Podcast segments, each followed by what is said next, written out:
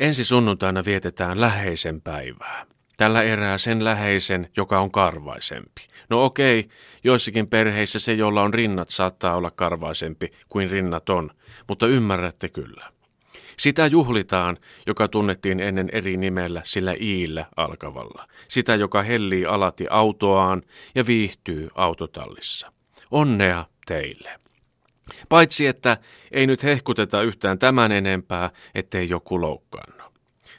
Paitsi että aivan juuri tulleiden tietojen mukaan ensi sunnuntain juhlapäivän nimi joudutaan vielä kerran muuttamaan. Muutos tulee voimaan välittömästi. Koska se autossa ja autotallissa viihtyvä hahmo ei ole erityisen läheinen kenellekään vähiten lapsilleen, nimi muutetaan etäisen päiväksi. Rehellisyys on tärkeintä, sille pohjalle voimme rakentaa.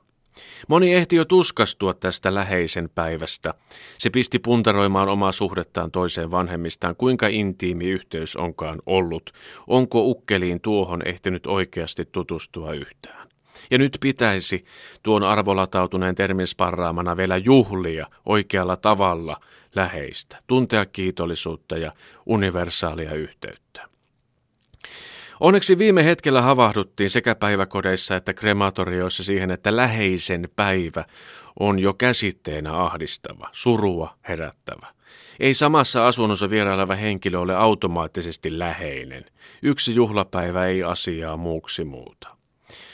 Monilla tämä läheinen ei ole edes ole ollut lähellä fyysisesti eikä henkisesti. Reissaa työksi mainitun verukkeen avulla 200 päivää vuodessa toisissa maisemissa. Kun tulee eteiseen, on outo ja väsynyt.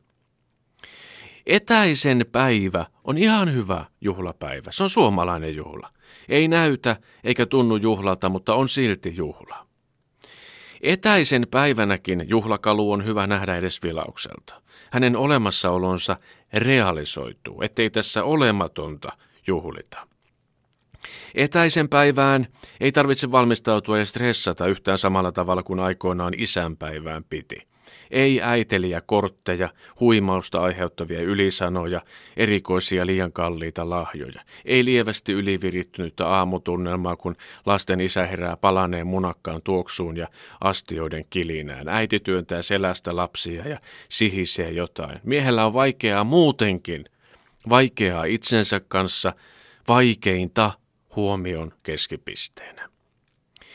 Kun etäisen päivä vakiintuu kauniiksi juhlapäiväksi, myös siihen liittyvät tavat löytävät uomansa. Lasten isä saa olla pääsääntöisesti omissa oloissaan. Jos hän menee jo aamusta autotalliin, voidaan tarkistaa, haluaako hän jotain aamupalaa sinne. Syvällisiä ei tarvitse jankuttaa. Pienet eleet ja katseet riittävät. Ei kukkia, rauhaa ja sanatonta rakkautta. Halailu on vaikea alue. Jos ei ole koskaan halattu, yhtäkkinen läheisen päivän halaus saattaa järkyttää. Pahimmassa tapauksessa se murtaa padon. Tulee omaa isäsuhdetta ja vuonna 68 kuullut pappakin ilmestyy nurkkaan vahtimaan sunnuntain pikkuaskareita. Silmät vetävät niin emulsioon, että ei näe enää mikä on siipimutteri ja mikä tavallinen.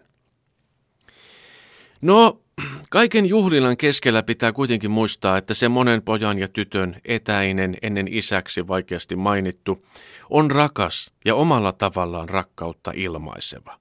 Jos me näemme, me ymmärrämme. Sanoja ei tarvita.